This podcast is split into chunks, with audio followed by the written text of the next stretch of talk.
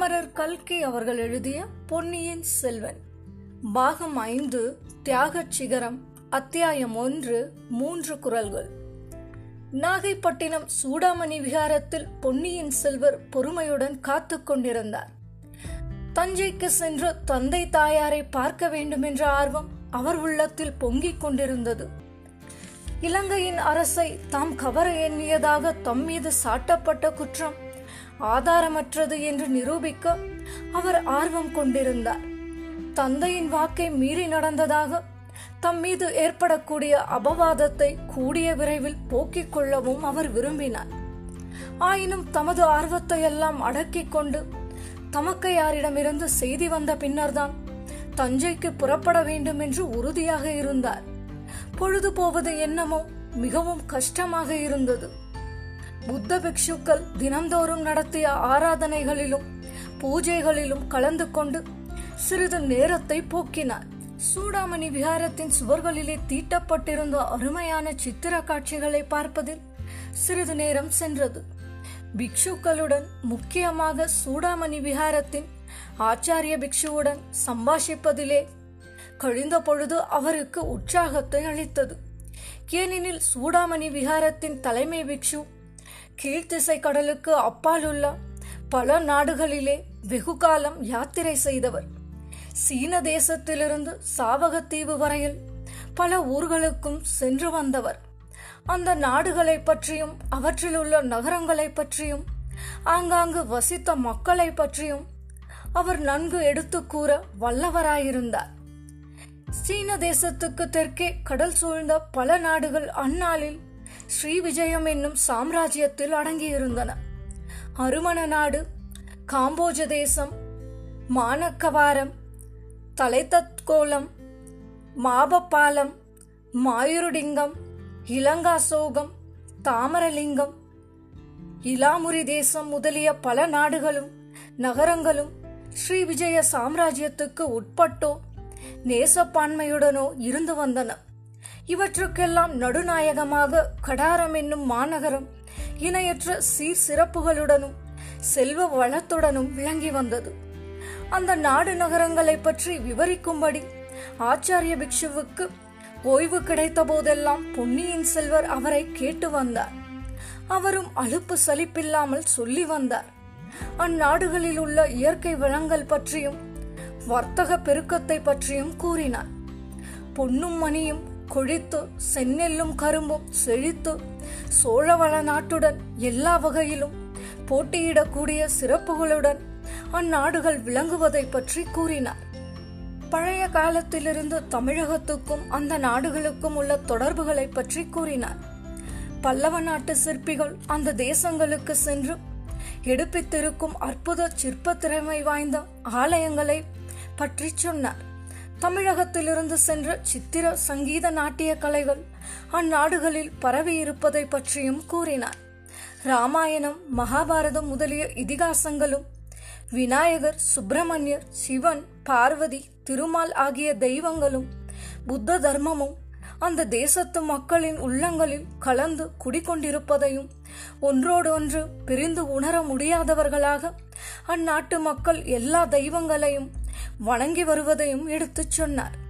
தமிழ் மொழியின் தந்தையாகிய அகஸ்திய முனிவருக்கு அந்த நாடுகளில் விசேஷ மரியாதை உண்டு என்பதையும் அம்முனிவருக்கு பல கோயில்கள் கட்டியிருப்பதையும் கூறினார். இதையெல்லாம் திரும்ப திரும்ப அருள்மொழிவர்மர் கேட்டு தெரிந்து மனதிலும் பதிய வைத்துக் கொண்டார். அந்தந்த தேசங்களுக்கு தரை வழியான மார்க்கங்களையும் கடல் வழியான மார்க்கங்களையும் இளவரசர் நன்கு விசாரித்து அறிந்தார். வழியில் உள்ள அபாயங்கள் என்ன வசதிகள் என்ன என்பதையும் கேட்டு தெரிந்தார். சுவாமி அந்த நாடுகளில் மறுபடியும் தாங்கள் யாத்திரை செய்யும்படியாக நேரிடுமா என்று வினவினார். புத்த பகவானுடைய சித்தம் போல நடக்கும். இளவரசை எதற்காக கேட்கிறீர் என்றார் பிக்ஷு. நானும் தங்களுடன் வரலாம் என்ற ஆசையினால்தான். நான் உலகத்தை துறந்த சந்நியாசி. தாங்கள் புவியாளும் சக்கரவர்த்தியின் திருக்குமாரர். தாங்களும் நானும் சேர்ந்து யாத்திரை செய்வது எப்படி? தங்களை சில நாள் விகாரத்தில் வைத்து காப்பாற்றும் பொறுப்பே எனக்கு பெரும் பாரமாயிருக்கிறது. எப்போது என்ன நேருமோ என்று நெஞ்சு அடித்துக் கொள்கிறது. சுவாமி அந்த பாரத்தை உடனே நிவர்த்தி செய்ய விரும்புகிறேன். இந்த கணமே இங்கிருந்து இளவரசை ஒன்று நினைத்து ஒன்றை சொல்லிவிட்டேன். தங்களை இங்கு வைத்துக் கொண்டிருப்பது பாரமாயிருந்தாலும் அதை ஒரு பாக்கியமாக கருதுகிறேன். தங்கள் தந்தையாகிய சக்கரவர்த்தியும் தமக்கையார் இளைய பிராட்டியும் புத்த தர்மத்துக்கு எவ்வளவோ உதவி செய்திருக்கிறார்கள். அதற்காக நாங்கள் பட்டிருக்கும் நன்றி கடனில் ஆயிரத்தில் ஒரு பங்குக்கு கூட இப்போது நாங்கள் செய்வது ஈடாகாது. தாங்கள் புத்த தர்மத்துக்கு செய்திருக்கும் உதவிதான் அற்ப சொற்பமானதா அனுராதபுரத்தின் சிதிலமான ஸ்தூபங்களையும் விகாரங்களையும் செப்பனிடச் செய்த கைங்கரியத்தை நாங்கள் மறக்க முடியுமா? அதற்கெல்லாம் இணையான பிரதி உபகாரமாக ஈழ நாட்டின் மணிமகுடத்தையே தங்களுக்கு அளிக்க பிக்ஷுக்கள் முன்வந்தார்கள். இளவரசி அதை ஏன் மறுத்தீர்கள்?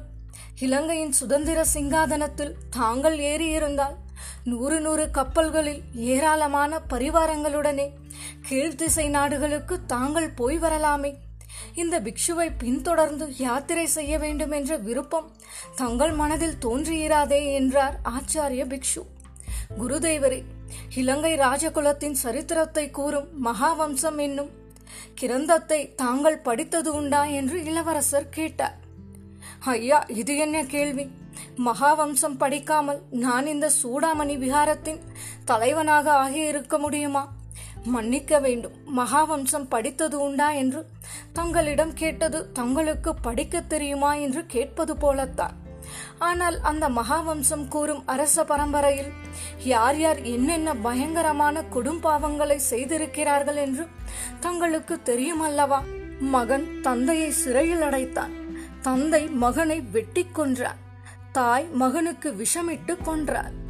தாயை மகன் தீயிலே போட்டு வதைத்தார் பெற்றோர்களுக்கும் பெற்ற மக்களுக்கும் உறவு இப்படி என்றால்? சித்தப்பன்மார்கள் மாமன்மார்கள் சிற்றன்னை பெரியன்னைமார்கள் அண்ணன் தம்பிமார்கள் இவர்களை பற்றி சொல்ல வேண்டியது இல்லை. குருதேவரி இப்படிப்பட்ட கொடும் பாதகங்களை இலங்கை அரச குடும்பத்தினர் செய்தனர் என்று மகாவம்சம் கூறுகிறது அல்லவா? ஆம் அத்தகைய தீச்செயல்களுக்கு அவரவர்கள் அடைந்த தண்டனைகளையும் கூறுகிறது. அந்த உதாரணங்களை காட்டி மக்களை தர்ம மார்க்கத்தில் நடக்கும்படி மகாவம்சம் உபதேசிக்கிறது. அதை மறந்துவிட வேண்டாம். மகாவம்சம் புனிதமான கிரந்தம். உலகிலே ஒப்புயர்வற்ற தர்ம போதனை செய்யும் நூல் என்று ஆச்சாரிய பிக்ஷு பரபரப்புடன் கூறினார். சுவாமி மகாவம்சம் என்ற நூலை நான் குறை சொல்லவில்லை. ராஜ்யாதிகார ஆசை எப்படி மனிதர்களை அரக்கர்களிலும் கொடியவர்களாக்கி விடுகிறது என்பதை பற்றித்தான் சொன்னேன். அத்தகைய கொடும் பாவங்களினால் களங்கமடைந்த இலங்கை சிங்காதனத்தை நான் மறுதளித்தது தவறாகுமா? மகா புத்திமான்களான புத்த சங்கத்தார் அதனாலேதான் இலங்கை அரச வம்சத்தையே மாற்ற விரும்பினார்கள். தங்களை முதல்வராக கொண்டு புதிய வம்சம் தொடங்கட்டும் என்று எண்ணினார்கள். தாங்கள் அதை மறுத்தது தவறுதான். இலங்கை சிங்காதனத்தில் வீற்றிருந்த அசோகவர்தனரைப் போல உலகெல்லாம் புத்த தர்மத்தை பரப்பி பாதுகாக்கும் வாய்ப்பு தங்களுக்கு கிடைத்தது. குருதேவரி பரதகண்டத்தை ஒரு குடைநிழலில் ஆண்ட அசோகவர்தனர் எங்கே? இன்று இந்த புத்த விகாரத்தில் ஒளிந்து கொண்டு தங்கள் பாதுகாப்பை நாடி இருக்கும் இந்த சிறுவன் எங்கே? உண்மையில் தங்கள் சீடனாக கூட நான் அருகதை இல்லாதவன் புத்த தர்மத்தை எப்படி பாதுகாக்கப் போகிறேன்? இளவரசி அவ்விதம் சொல்ல வேண்டாம். தங்களிடம் மறைந்து கிடக்கும் மகா சக்தியை தாங்கள் அறியவில்லை. தாங்கள் மட்டும் புத்த தர்மத்தை மனப்பூர்வமாக ஒப்புக்கொண்டால் அசோகரை போல புகழ் பெறுவீர்கள். என் உள்ளத்தில் இளம் பிராயத்திலிருந்து விநாயகரும் முருகனும் பார்வதியும் பரமேஸ்வரனும் நந்தியும் பிரெங்கியும் சண்டிகேஸ்வரரும் கோயில் கொண்டிருக்கிறார்கள். அவர்களை எல்லாம் அப்புறப்படுத்தி விட்டல்லவா புத்த தர்மத்திற்கு இடம் கொடுக்க வேண்டும்? குருதேவரே அடியேனை மன்னியுங்கள். தங்களுடனே நான் யாத்திரை வருகிறேன் என்று சொன்னபோது புத்த தர்மத்தில் சேர்ந்து விடுவதாக எண்ணி சொல்லவில்லை.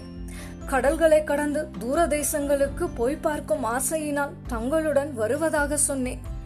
ஆனாலும் மறுபடி யோசிக்கும் போது இளவரசி தங்கள் வார்த்தையை நான் தவறாக புரிந்து கொண்டேன். ஆனாலும் புத்த தர்மத்துக்கும் தங்களுக்கும் தொடர்பு இல்லாமல் போகவில்லை. புத்த பகவானுடைய பூர்வ ஜென்மம் ஒன்றில் அவர் சிபி சக்கரவர்த்தியாக அவதரித்திருந்தார். புறாவின் உயிரை காப்பாற்றுவதற்காக தமது சதையை அவர் அறிந்து கொடுத்தார். அந்த சிபியின் வம்சத்திலே பிறந்தவர் சோழ குலத்தினர். ஆகையினாலே உங்கள் குலத்தில் பிறந்தவர்களுக்கு செம்பியன் என்ற பட்டம் ஏற்பட்டிருக்கிறது. இதை தாங்கள் மறந்துவிட வேண்டாம். மறக்கவில்லை குருதேவரே மறந்தாலும் என் உடம்பில் ஓடும் ரத்தம் என்னை மறக்க விடுவதில்லை. ஒரு பக்கத்தில் சிபி சக்கரவர்த்தியும் மனுநீதி சோழரும் என்னுடைய ரத்தத்திலேயும் சதையிலேயும் எலும்பிலேயும் கலந்திருந்து பிறருக்கு உபகாரம் செய் மற்றவர்களுக்காக உன்னுடைய நலன்களை தியாகம் செய் என்று வற்புறுத்திக் கொண்டே இருக்கிறார்கள். மற்றொரு பக்கத்தில் கரிகால் வளவரும் விஜயாலய சோழரும் பராந்தக சக்கரவர்த்தியும் என்னுடைய ரத்தத்திலே சேர்ந்திருந்து கையில் கத்தியை எடு நால்வகை சைன்யத்தை திரட்டு நான்கு திசையிலும் படையெடுத்து போ கடல் கடந்து போ. சோழ சாம்ராஜ்யத்தை விஸ்தரித்து உலகம் காணாத மகோனதம் அடையச் செய் என்று இடித்து கூறுகிறார்கள். இன்னொரு புறத்தில் சிவனடியார் கோச்செங்கனாரும் தொண்டை மண்டலம் பரவிய ஆதித்த சோழரும் மகானாகிய கண்டராதித்தரும் என் உள்ளத்தில் குடிகொண்டு ஆலய திருப்பணி செய் பெரிய பெரிய சிவாலயங்களையும் எழுப்பு மேருமலை போல வானலாவி நிற்கும் கோபுரங்களையுடைய கோயில்களை நிர்மாணி என்று உபதேசித்துக் கொண்டே இருக்கிறார்கள். என் முன்னோர்கள் இவ்வளவு பேருக்கும் நடுவில் கிடந்து நான் திண்டாடுகிறேன். குருதேவரே அவர்களுடைய தொந்தரவுகளை பொறுக்க முடியாமல் உண்மையாகவே சில சமயம் எனக்கு புத்த சமயத்தை மேற்கொண்டு புத்த பிக்ஷுவாகி விடலாம் என்று கூட தோன்றுகிறது. கருணை கூர்ந்து எனக்கு பௌத்த சமயத்தை பற்றி சொல்லுங்கள். புத்த பகவானை பற்றி சொல்லுங்கள் என்றார் பொன்னியின் செல்வர். இதை கேட்ட பிக்ஷுவின் முகம் மிக்க மலர்ச்சி அடைந்து விளங்கியது. இளவரசி பௌத்த மதத்தை பற்றியும் புத்த பகவானை பற்றியும் தாங்கள் அறியாதது என்ன இருக்கக்கூடும் என்றார். அதோ அந்த சுவர்களிலே காணப்படும் சித்திர காட்சிகளை விளக்கிச் சொல்லுங்கள். அங்கே ஒரு ராஜகுமாரர் இரவில் எழுந்து போக பிரயத்னப்படுவது போல ஒரு சித்திரம் இருக்கிறதே. அது என்ன? அவர் அருகில் படுத்திருக்கும் பெண்மணியார் தொட்டிலில் தூங்கும் குழந்தையார் அந்த ராஜகுமாரர் முகத்தில் அவ்வளவு கவலை குடிகொண்ட தோற்றமேன்? என்று இளவரசர் கேட்டார். ஐயா புத்த பகவான் இளம் பிராயத்தில் தங்களைப் போல ராஜகுலத்தில் பிறந்த இளவரசராக இருந்தார். யசோதரை என்னும் நிகரற்ற அழகு வாய்ந்த மங்கையை மணந்திருந்தார். அவர்களுக்கு ஒரு செல்வ புதல்வன் பிறந்திருந்தார். தகப்பனார் ராஜ்யபாரத்தை அவரிடம் ஒப்புவிக்க சித்தமாயிருந்தார். அந்த சமயத்தில் சித்தார்த்தர் உலகில் மக்கட்குளம் அனுபவிக்கும் துன்பங்களை போக்குவதற்கு வழி கண்டுபிடிக்க விரும்பினார். இதற்காக அருமை மனைவியையும் செல்வ குழந்தையையும் ராஜ்யத்தையும் விட்டு போக தீர்மானித்தார். அவர் நள்ளிரவில் அரண்மனையை விட்டு புறப்படும் காட்சிதான் அது. இளவரசி இந்த வரலாற்றை தாங்கள் முன்னம் அறிந்தது இல்லையா? ஆம் பலமுறை கேட்டு அறிந்து கொண்டிருக்கிறேன். ஆனால் இந்த சித்திரத்தில் பார்க்கும்போது மனதில் பதிவது போல வாயினால் கேட்ட வரலாறு பதியவில்லை. தூங்குகின்ற யசோதரையை எழுப்பி சித்தார்த்தர் உன்னை விட்டு போகிறார். அவரை தடுத்து நிறுத்து என்று எச்சரிக்க தோன்றுகிறது. சரி அடுத்த சித்திரத்தை பற்றி சொல்லுங்கள். புத்த பகவானுடைய வரலாற்றை குறிப்பிட்ட மற்ற சித்திரங்களையும் ஒவ்வொன்றாக ஆச்சாரிய பிக்ஷு எடுத்து விளக்கி வந்தார். அருள்மொழிவர்மர் புத்த தர்மத்தை தழுவினால் எவ்வளவு நன்றாய் இருக்கும் என்ற ஆசை பிக்ஷுவின் இதய அந்தரங்கத்தில் இருக்கத்தான் இருந்தது. ஆகையால் மிக்க ஆர்வத்துடனே சித்தார்த்தருடைய சரித்திரத்தை சொல்லி வந்தார். கடைசியில் சித்தார்த்தர் போதி விருட்சத்தின் அடியில் அமர்ந்து தவம் செய்து ஞான ஒளி பெறும் சித்திரத்துக்கு வந்தார். அந்த சித்திரத்தை குறித்து அவர் சொன்ன பிறகு பொன்னியின் செல்வர் குருதேவா தங்கள் கருத்துக்கு மாறாக நான் ஏதேனும் சொன்னால் தங்களுக்கு கோபம் வருமா என்று கேட்டார். இளவரசே நான் ஐம்புலன்களை வென்று மனதை அடக்கவும் பயின்றவன். தங்கள் கருத்தை தாராளமாக சொல்லலாம் என்றார் பிக்ஷு. போதி விருட்சத்தின் அடியில் வீற்றிருந்த போது சித்தார்த்தர் ஞான ஒளி பெற்றார் என்பதை நான் நம்பவில்லை. ஐம்புலன்களையும் உள்ளத்தையும் அடக்கியவராயிருந்த போதிலும் பிக்ஷுவின் முகம் சுருங்கியது. இளவரசி மகாபோதி விருட்சத்தின் ஒரு கிளை அசோகவர்தனரின் காலத்தில் இலங்கைக்கு கொண்டு வரப்பட்டது அந்த கிளை வேர்விட்டு வளர்ந்து ஆயிரம் ஆண்டுகளுக்கு மேலாகியும் இன்றைக்கும் பட்டு போகாமல் அனுராதபுரத்தில் விசாலமாக படர்ந்து விளங்கி வருகிறது. அந்த புனித விருட்சத்தை தாங்களே அனுராதபுரத்தில் பார்த்திருப்பீர்கள். பின்னர் நம்பவில்லை என்று ஏன் சொல்கிறீர் என்று கேட்டார். குருதேவரே போதி விருட்சமே இல்லை என்று நான் சொல்லவில்லை. அதன் அடியில் அமர்ந்து சித்தார்த்தர் தவம் செய்ததையும் மறுக்கவில்லை. அங்கேதான் அவர் ஞான ஒளி பெற்றார் என்பதைத்தான் மறுத்து கூறுகிறேன். என்றைய தினம் சித்தார்த்தர் மக்களுடைய துன்பத்தை துடைக்க வழி காண்பதற்காக கட்டிய மனைவியையும் பெற்ற மகனையும் உரிமையுள்ள ராஜ்யத்தையும் தியாகம் செய்து நள்ளிரவில் புறப்பட்டாரோ அப்போதே அவர் ஞான ஒளி பெற்றுவிட்டார் என்று தான் சொல்கிறேன். அதை காட்டிலும் ஒரு அற்புதமான செயலை நான் எந்த வரலாற்றிலும் கேட்டது இல்லை.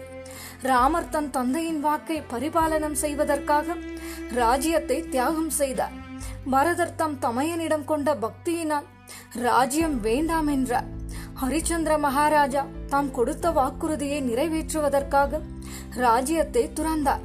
சிபி சக்கரவர்த்தியும் புறாவுக்கு அடைக்கலம் கொடுத்துவிட்ட காரணத்தினால் தம் உடலை அறுத்து கொடுத்தார். ஆனால் சித்தார்த்தர் யாருக்கும் வாக்கு கொடுக்கவில்லை. யாரையும் திருப்தி செய்ய விரும்பவில்லை. மனித குலத்தின் துன்பத்தை போக்க வழி கண்டுபிடிக்கும் பொருட்டு தாமாகவே எல்லாவற்றையும் தியாகம் செய்துவிட்டு புறப்பட்டார். புத்த பகவான் போதி விருட்சத்தின் அடியில் ஞான ஒளி பெற்ற பிறகு இதை காட்டிலும் அற்புதமான செயல் ஏதேனும் செய்தது உண்டா? ஆகையால் அரண்மனையை விட்டு புறப்பட்ட போதே அவர் ஞான ஒளி பெற்றுவிட்டார் என்று சொல்வது தவறாகுமா? இவ்விதம் பொன்னியின் செல்வர் கூறிய மொழிகள் ஆச்சாரிய பிக்ஷுவின் செவிகளில் அமுத துளிகளைப் போல விழுந்தன. ஐயா தாங்கள் கூறுவதில் பெரிதும் உண்மை இருக்கிறது. ஆயினும் போதி விருட்சத்தின் அடியிலேதான் மக்களின் துன்பங்களை போக்கும் வழி இன்னது என்பது புத்த பகவானுக்கு உதயமாயிற்று. அதிலிருந்துதான் மக்களுக்கு பகவான் போதனை செய்ய தொடங்கினார். சுவாமி புத்த பகவானுடைய போதனைகளை கேட்டிருக்கிறேன். அந்த போதனைகளை காட்டிலும் அவருடைய தியாக செயலிலேதான் அதிக போதனை நிறைந்திருப்பதாக எனக்கு தோன்றுகிறது. மன்னிக்க வேண்டும். நானும் அவருடைய செயலை பின்பற்ற விரும்புகிறேன். சற்று முன்னால் என் தந்தையரின் மூன்று வித குரல்கள் என் உள்ளத்தில் ஓயாமல் ஒழித்து என்னை வேதனைப்படுத்துவதாக சொன்னேன் அல்லவா? அந்த தொல்லையிலிருந்து விடுதலை அடைய விரும்புகிறேன். என்னை தங்கள் சீடனாக ஏற்றுக்கொள்ளுங்கள் என்றார் இளவரசர். இளவரசே தங்களை ஒத்த சீடனை பெறுவதற்கு நான் எவ்வளவோ பாக்கியம் செய்திருக்க வேண்டும். ஆனால் அதற்கு வேண்டிய தகுதியும் எனக்கு இல்லை. தைரியமும் இல்லை. இலங்கையில் புத்த மகாசங்கம் கூடும்போது தாங்கள் விண்ணப்பித்துக் கொள்ளலாம் என்றார் பிக்ஷு. தங்கள் தகுதியை பற்றி எனக்கு சந்தேகமில்லை. ஆனால் தைரியத்தை பற்றி சொன்னீர்கள். அது என்ன? ஆமாம் தைரியமும் இல்லைதான். இரண்டு தினங்களாக இந்த நாகைப்பட்டினத்தில் ஒரு வதந்தி பரவிக் கொண்டு வருகிறது. அதை யார் கிளப்பி விட்டார்கள் என்று தெரியவில்லை. தாங்கள் இந்த விகாரத்தில் இருப்பதாகவும் தங்களை புத்த பிக்ஷுவாக்க நாங்கள் முயன்று கொண்டு வருவதாகவும் ஜனங்கள் ஒருவருக்கொருவர் பேசிக் கொள்கிறார்களா? இதனால் அநேகர் கோபம் கொண்டிருக்கிறார்களா? இந்த விகாரத்தின் மீது மக்கள் படையெடுத்து வந்து உண்மையை அறிய வேண்டும் என்றும் பேசிக்கொள்கிறார்களா ஆஹா இது என்ன பைத்தியகாரத்தனம் நான் புத்த மதத்தில் சேர்வது பற்றி ஊரில் உள்ளவர்களுக்கு என்ன கவலை? நான் காவி துணி அணிந்து சந்நியாச ஆசிரமத்தை மேற்கொண்டால் இவர்கள் ஏன் கோபம் கொள்ள வேண்டும்? இத்தனைக்கும் எனக்கு கல்யாணம் கூட ஆகவில்லையே. மனைவி மக்களை விட்டு போகிறேன் என்று கூட குற்றம் சுமத்த முடியாதே என்றார் இளவரசர். ஐயா ஜனங்களுக்கு தங்கள் மீது கோபம் எதுவும் இல்லை. தங்களை ஏமாற்றி புத்த பிக்ஷுவாக்க முயல்வதாக எங்கள் பேரிலேதான் கோபம். வெறும் வதந்தியே இப்படிப்பட்ட கலக்கத்தை உண்டாக்கி இருக்கிறது உண்மையாகவே நடந்துவிட்டால் என்ன ஆகும்? இந்த விகாரத்தையே ஜனங்கள் தரைமட்டமாக்கி விடுவார்கள். ஏதோ தங்களுடைய தந்தையின் ஆட்சியில் நாங்கள் நிம்மதியாக வாழ்ந்து வருகிறோம் தினந்தோறும் போதியம் திருநிழர் புனித நிற்பரவுதும் மேதகு நந்திபுரி மன்னர் சுந்தர சோழர் வன்மையும் வனப்பும் திண்மையும் உலகிற் சிறந்து வாழ்கெனவே என பிரார்த்தனை செய்து வருகிறோம். இந்த நல்ல நிலைமையை கெடுத்துக்கொள்ள நான் விரும்பவில்லை.